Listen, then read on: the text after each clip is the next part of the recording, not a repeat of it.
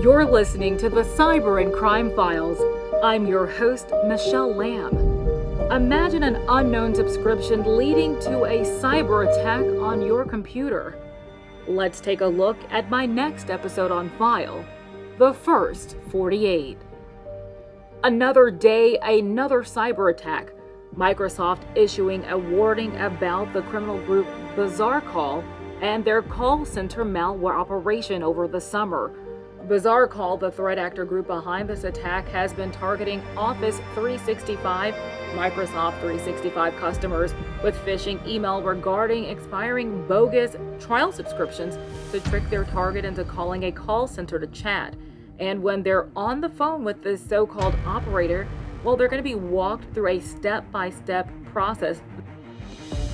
That's right, the unknowing victim will be on the phone with a call center operator that will walk them through a step by step process of installing the Bazaarcall backdoor malware. The hunt is now on for Bazaarcall, a criminal group that's using that call center or call centers to infect computers with malware called Bazaar Loader. Now, that's a malware loader that has been used to distribute ransomware. And that ransomware literally in the computer within 48 hours. Bizarre Bazaarcall or Bizarre Bazaarcall threat actors have been active since January and they have been known for using these call center operators to literally guide victims into installing Bazaar Loader onto their Windows computers. Now, what's interesting about this is the victim is not literally just clicking on something, but they're actually speaking to a person who is knowingly helping them install malware that is going to turn into ransomware onto their computers.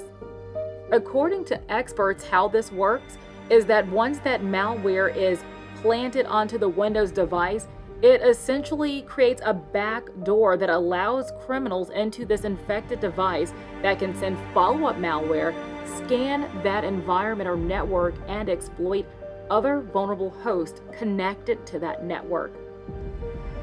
But that's not all. According to Microsoft, quote, apart from having backdoor capabilities, the Bazaar Loader payload from these campaigns also gives a remote attacker hands on keyboard control on an affected user's device, which allows for a fast network compromise. End quote. That's pretty serious. Not only are these people literally getting you or getting the victim to call into a call center and have them install this malicious malware, but they're also capable of literally having hands on keyboard control of the affected user's device. Pretty sinister, right? So, what makes this stand out? Well, according to Microsoft, hands on keyboard control can make this a pretty dangerous attack because it's more evasive than traditional automated malware attacks. On top of that, this threat moves quickly through a network. It can perform things such as credential theft and distribute ransomware within 48 hours of the initial attack. But that's not all. The Bazaarcall group has been linked with the group behind the Ryuk ransomware attack.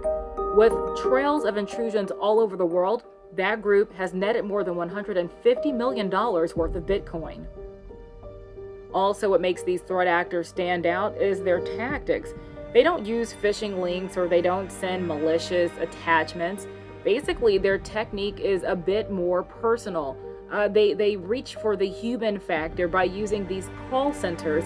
A person contacts a human operator, and this well organized call center literally gives the unknowing victim a step by step procedure or walkthrough on how to infect their own computer. And within 48 hours, there is full blown ransomware on their devices. Microsoft Security Intelligence says that when recipients call the phone number, a fraudulent call center operated by the attackers instructs them to visit a website and download an Excel file in order to cancel the service. The Excel file contains a malicious macro that downloads the payload. So, can you imagine thinking that you're canceling a service that you never thought you had? You call this phone number and you think you're talking to customer service, but you're actually talking to someone that's walking you through a step by step process on how to infect your own Windows device. That's why it's always good to just check to make sure you know the sender of your email. And, and some of these people are really good. It looks like it's verifiable. Check the phone number before you call it. Google can be your friend in a situation like this. It's also worth mentioning that Microsoft has literally observed the group using Cobalt Strike penetration testing kit to steal credentials, including the Active Directory database. Now, for those of you who are not familiar with it, Cobalt Strike is usually used for lateral movement on a network after initial compromise. So, this is huge for hackers or threat actors because if they are able to get their hands on an Active Directory, then they have access to an organization's identity and credential information. This means the threat actors can essentially see anything and do anything they want with that data. While Microsoft is tracking this threat actor, they've also published a GitHub page for publicly sharing details about the Bazaar Call campaign.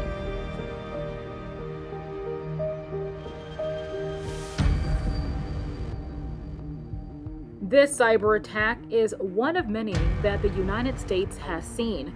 With frequent cyber attacks occurring in the US, it became clear a new approach was needed in response to the growing cyber threats. In 2020, when COVID 19 essentially brought America to a halt, COVID 19 related cyber attacks began to increase. Hackers or threat actors use the deadly virus to prey on those looking for information with phishing attacks attached to emails and in some instances taking down entire medical facilities with ransomware attacks. While cyber attacks are not new, of course, the recent surge over the past year and the nature of these attacks have reached a new level, causing the U.S. to take new measures to protect American data and the U.S. infrastructure. In September 2020, there was a cyber attack on Universal Health Services, a major hospital chain that impacted more than 400 locations, mostly in the U.S. In December 2020, shortly after President Trump fired the head of the Cybersecurity and Infrastructure Security Agency, CISA, the Solar SolarWinds attack was discovered. This security breach, essentially called the Pearl Harbor of cyber attacks, was discovered by FireEye, a private computer security firm. The attack occurred when a Texas company with SolarWinds Orion software was compromised and led to hundreds of companies, including government agencies, being compromised as well. Intelligence reports showing that Russian hacker group Cozy Bear, or APT 29, was behind that attack. The magnitude of this breach is still unknown. In February 2021, just a day before the Super Bowl, a small town north of Tampa Bay had their water system hacked with the use of TeamViewer. The threat actor increased the levels of lye in that water supply. Fortunately, however, the attack was stopped before increased levels of lye hit the water. And on May 7th, Houston based Colonial Pipeline System was the victim of a ransomware attack, and many feared it could cause a shortage of gas and jet fuel in the southern U.S. On Memorial Day, there was a ransomware attack on a major meat producer, JBS USA. Now, this affected customers in North America and Australia. Despite being advised not to pay money, JBS stated that they had no other choice and paid $11 million to the Russian based hackers. The US and Russian government publicly stated that they will work together to track down those threat actors and they would be extradited to the US. In June, U.S. and Australian authorities took down 220 international criminal organizations by hacking into what was supposed to be a secure app they used to conduct business. Just mentioning these cyber attacks paints a clear picture that there needs to be a stronger or new approach to help stop these threat actors. And just a few days ago, President Biden issuing a firm warning that a major attack on the United States could possibly lead to a shooting war. Now, I just had an interesting meeting, as you all know, with uh, my very close friend Vladimir Putin. I can tell the one thing I've been dealing with world leaders a long, long time just like all of you women and men, you can sort of sense somebody else after a while. He knows that you're better than his team. And it bothers the hell out of him. Not a joke. Not a joke. And he, as a consequence of you, thinks we have capacities he may even exaggerate. That's a good thing. That's a good thing. When I was with Mr. Putin, who has a real problem, he is uh, he's sitting on top of an economy that has nuclear weapons and oil wells and nothing else. Nothing else. Their economy is what the eighth smallest in the world now, largest in the world. He knows. He knows he's in real trouble, which makes him even more dangerous. You know, we've seen how cyber threats, including ransomware attacks, increasingly are able to cause damage and disruption in the real world. I can't guarantee this, and you're as informed as I am. But I think it's more likely we're going to end up, as if we end up in a war, a real shooting war with a major power, it's going to be as a consequence of a cyber breach of great consequence. And it's increasing exponentially, the, the capabilities.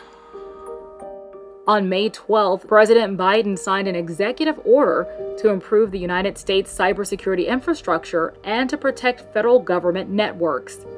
The plan has a timeline to ensure that various departments and agencies involved are producing results and providing reports within time periods ranging from 30 days to up to a year. In addition to this, the executive plan will modernize the current cybersecurity plan.